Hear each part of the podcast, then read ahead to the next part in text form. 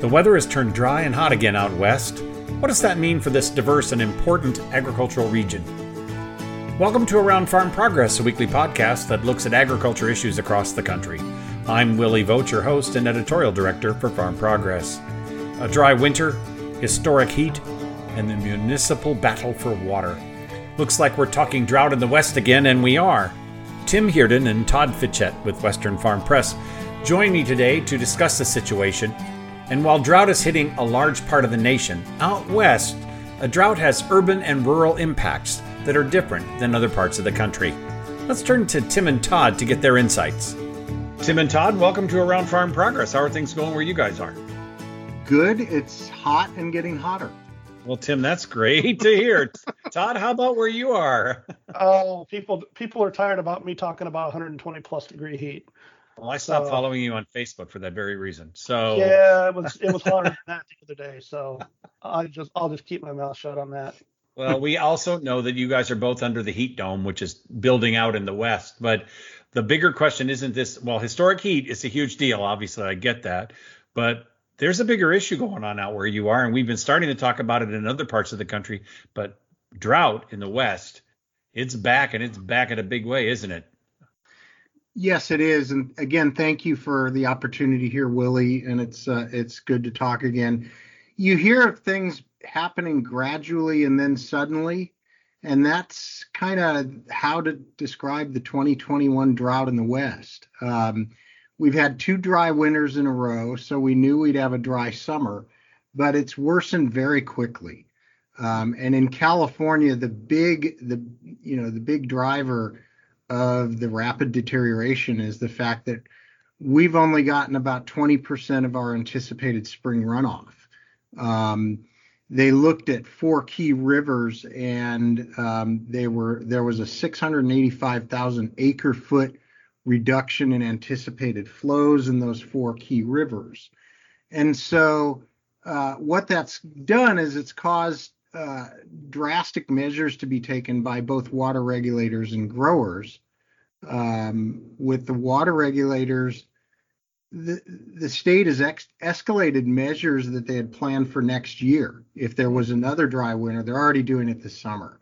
Uh, so Tim, can you can you help me out a little bit? Because, you know, our Midwest listeners might want to know, but when you say the river flow is down, is that because there was no snow? Yes. Yeah. Uh, mainly.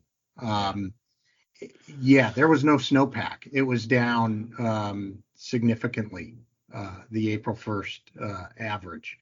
Wow. Um, so everything kind of escalates from there. Uh, in one of the main uh, pass-through or the main pass-throughs of water in the Central Valley is the is the California Delta, and that's east of the Bay, San Francisco Bay. Mm-hmm.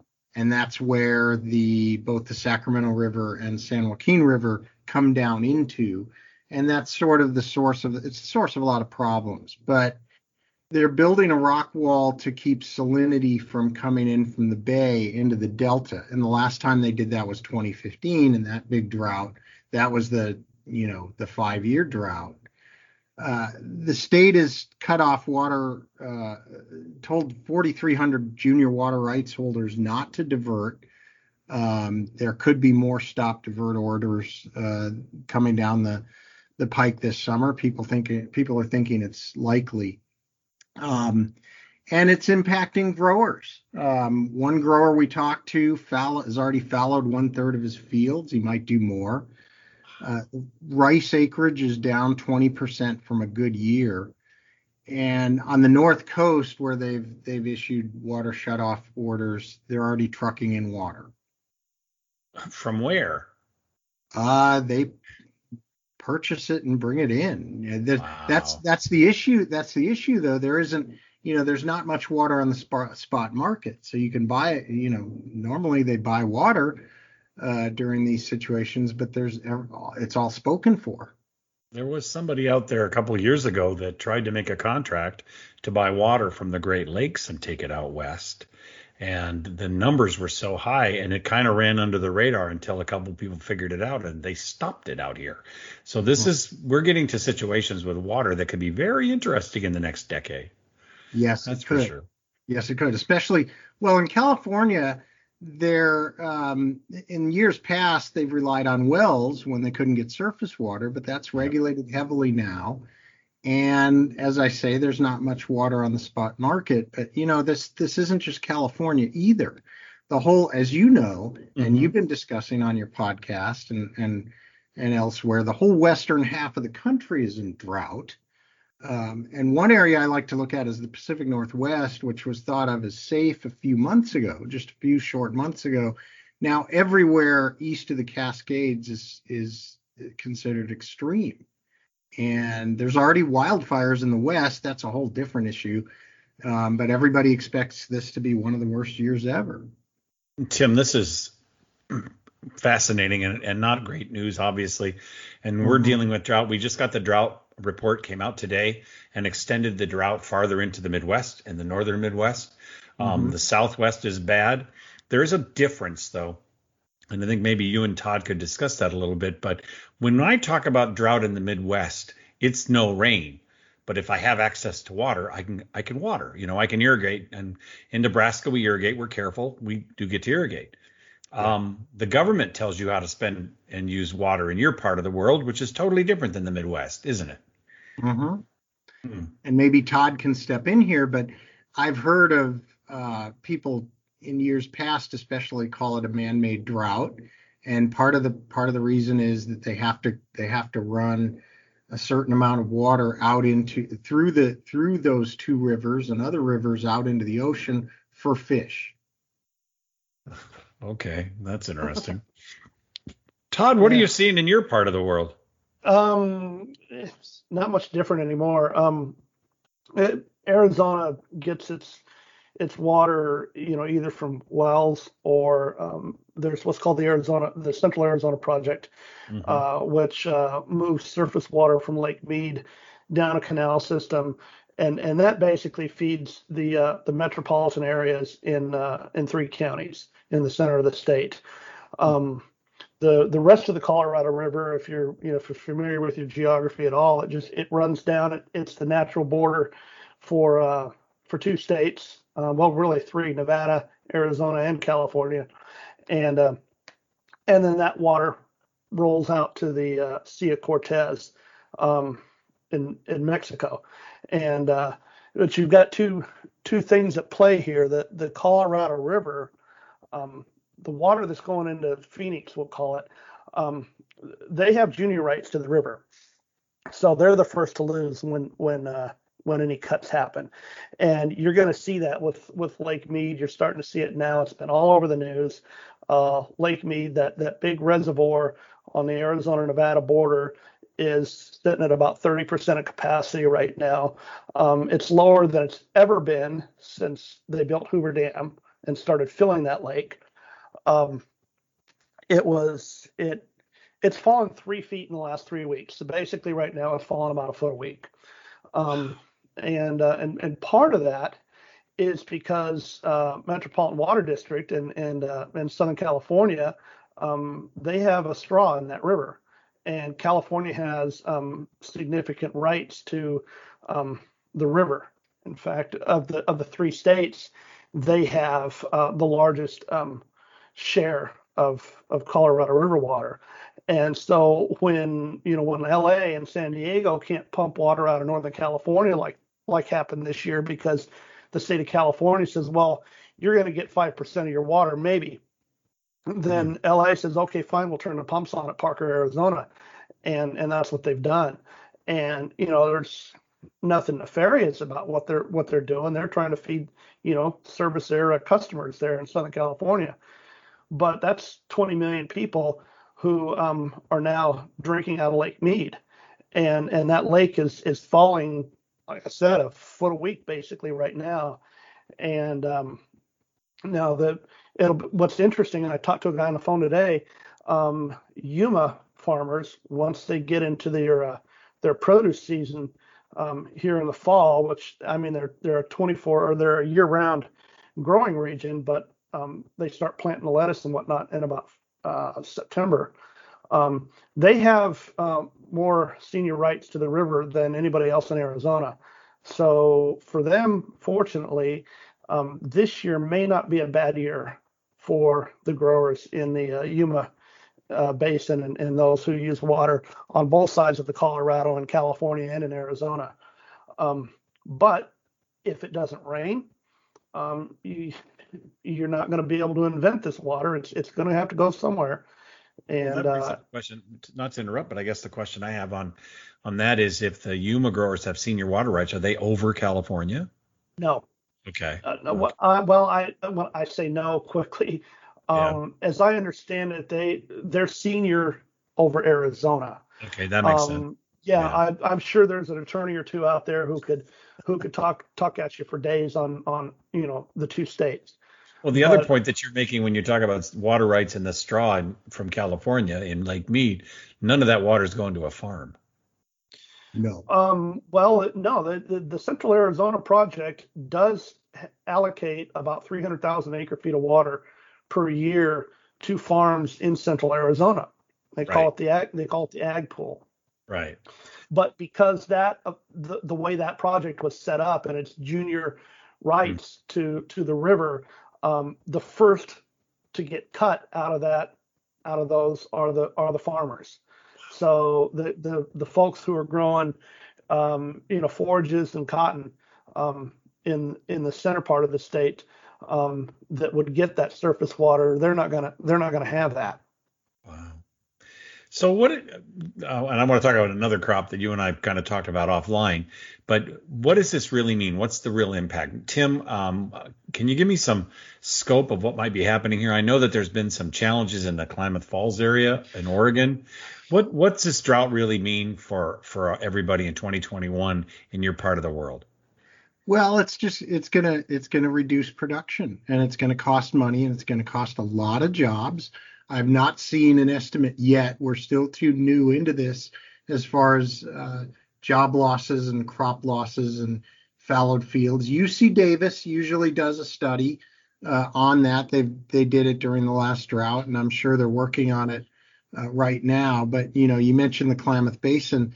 They're zero again. They were expecting a small amount of water in uh, on June first, and they were told that they would not get it.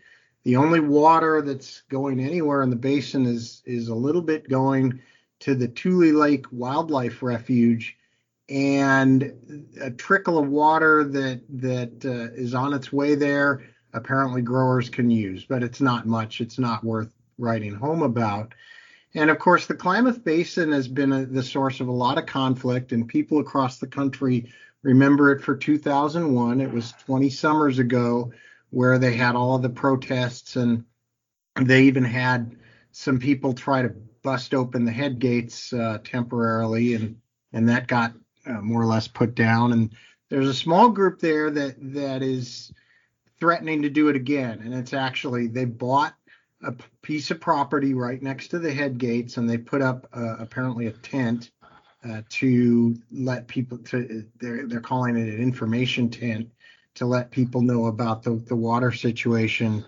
And they've they're they are um, they're affiliated with the the protester Ammon Bundy, uh, mm-hmm. but most of the most of the from what I've from from local reports that I've seen, most of the growers don't want to have anything to do with that. Uh, they, Interesting. So are we seeing? Okay, we talk about this, and we're kind of, I don't want to be like we're in our own tunnel about this. Are we getting any consumers who care about whether farmers have water in that part of the world? I, you know, um, intellectually, that's a, that's a I'm sure there, intellectually, I'm sure there are some, but we're not seeing it in terms of policy, not at this right. point. Todd, what do you think? No, I agree. I, I, um, And and and it's kind of sad because, you know, as, as ag communicators, we're out there not just listening to what people are talking about, but but we're sharing this stuff online and, and in mm-hmm. our print publications. And and surely our, our digital publications can be seen by, you know, anybody with a broadband connection. Yeah. So, um, yeah, intellectually, there has to be somebody who understands this. Um, but, you know, the the uh, the other side of me wonders about that when when we hear the same you know the same words out of politicians, mm-hmm. and and they say nice things, but nothing happens. Yeah. One of the areas that I keep getting played back to me when we talk about water in the West is, of course, the almond industry, because mm. almond trees need water, and this all this water and drought uh, problem. And so it's been played out in popular media again. Okay. So why why is, and I've tried to explain this to people too, so why don't you explain to me from your perspective why those trees aren't a problem in the middle of a drought, even though they're still producing almonds or almonds, as the case may be. So yeah, there's a joke, but we won't. We'll we'll we'll, we'll leave that off of here for now. Yeah. I know the joke. Um, yeah, but uh, the uh, almond trees are, right now there's about uh, there's over a million acres of almond trees in the ground, and kind of the grand irony is is um, you know, every Ar- Arbor Day people talk about planting trees. Well, California almond farmers have planted one point three million acres of them, and they sequester carbon, mm-hmm. and um, and they they have other effects. But as you say, they they require water, as does any you know any living organism, plant or or animal, and um, and so they the Almond Board of California, give them credit, they they were really first out of the box to. Um, to start this sustainability move, and and they have they have these um, rather interesting goals, um, and one of their goals is to continue to, they've already reduced the amount of water they use to uh, produce that crop by about a third, and and they and they want to reduce it even more, and mm-hmm. and of course there's a lot of science involved in that, because now you've got people who are breeding trees to try to be a little more drought tolerant. Uh, they're breeding trees to not require bees. Um, so yeah. almonds are, are bee pollinated, but um, there's a few varieties out there that don't need bees. Oh. And, and and so there's some nurseries out there, you know, making money selling those trees. Mm-hmm. And, and and we had a story on that recently in, in Western Farm Press. Mm-hmm. Um, but the, um, I don't know, the, the almond industry is, has become kind of that whipping boy. Um, every time there's a drought, Um, you know, they're taking the water from everybody else. And um, but yet there's if there's one point three million acres of trees, and the Almond Board of California is selling three billion pounds of them a year, or, you know, two and a half to three billion pounds a year. Um, there's people around the world that want almonds, and they're That's willing right. to pay and they're willing to pay for them. The Almond Board has a has a slogan. The Almond Board has tried to be proactive in terms of they understand the optics, and I've Todd and I have both talked to them about that. Mm-hmm. They have a slogan that they use called "More Crop Per Drop," and as Todd mentioned, they want it, they've already reduced water use per almond by thirty-three percent. Their goal is to reduce it another twenty percent by twenty twenty-five. Wow! And you know, we we they were one of the, as Todd mentioned, they were one of the first in the, in the sustainability push. And they've been serious about it. They've hired people from the environmental community to come in and tell their, their farmers and advise their farmers how to be more sustainable. And now everybody's doing that. Sustainability is the buzzword for the twenties in agriculture, and they were one of the first. Well, and the thing, too, I think a lot of people need to realize is we don't irrigate those trees the way we used to. Mm-hmm. I mean, it's not no. bra- it's not it's not big sprinklers. It's drip. Um, nutrient delivery is quite precise. I mean, there's a lot of things that are going that's going on in the orchard that isn't visible to the human eye if you're just driving by at seventy miles an hour. Right. No, it's no, it's not. And and and in fact, it, it, that's kind of an interesting thing. Um, years ago, they were flood irrigated, so you right, you got right. your ditch water and and and you move the head out through the orchard, and and that's how you watered your trees. And and now it's it's with drip and micro systems, but those those drip and micro systems do not replenish aquifers. That's right. And so there's there's a little bit of a concern that that maybe there's um, some bad with the good, um, huh. and and so there's there's a move afoot to um, in a good year when there's water available. Um, in those orchards with the soil type where you can percolate water pretty well, mm-hmm. um, they want to flood irrigate those orchards with the idea of putting water back in the aquifer. I think that's a great idea. Yeah.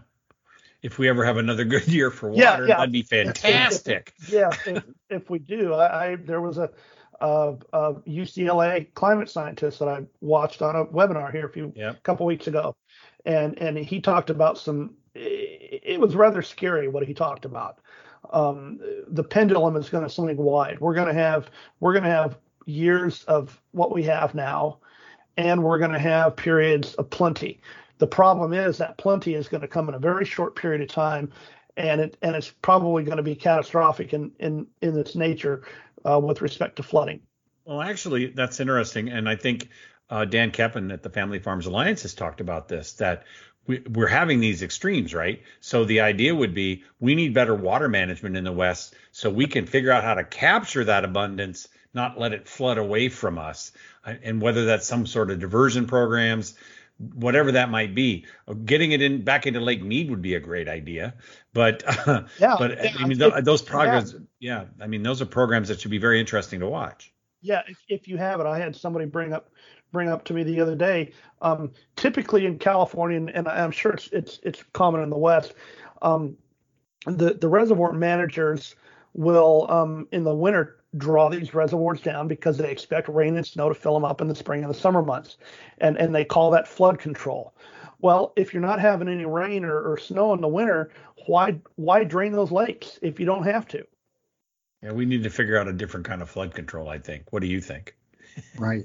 yeah, yeah. I'm I mean th- that was just what one person told me, and and and they made it they made a good point. You know, rather than just draw the lake down to, to almost nothing by December, January, and and with the expectation that it's going to refill by June, um, we're seeing that that's not happening now. And and so these these are policy decisions that um, you know that our elected and appointed officials are going to have to make. Well, these are strategic issues. This has to be strategic, right? It's strategic, but it's also policy because, particularly in California, you're dealing with um, uh, Endangered Species Act issues yeah, and, and, and all these other regulatory uh, constraints that it's it's not just you managing your farm pond, Willie. It's it's yeah. it's something with law and, and, and teeth and, and environmental groups um, clamoring for. So it's it's a totally different animal. You know, one of the issues is that California passed a water bond in twenty fourteen, Proposition one, and it it was, I think, seven point three billion dollars, and I believe it was two point seven billion uh, was for storage, and mm-hmm. there hasn't been much movement.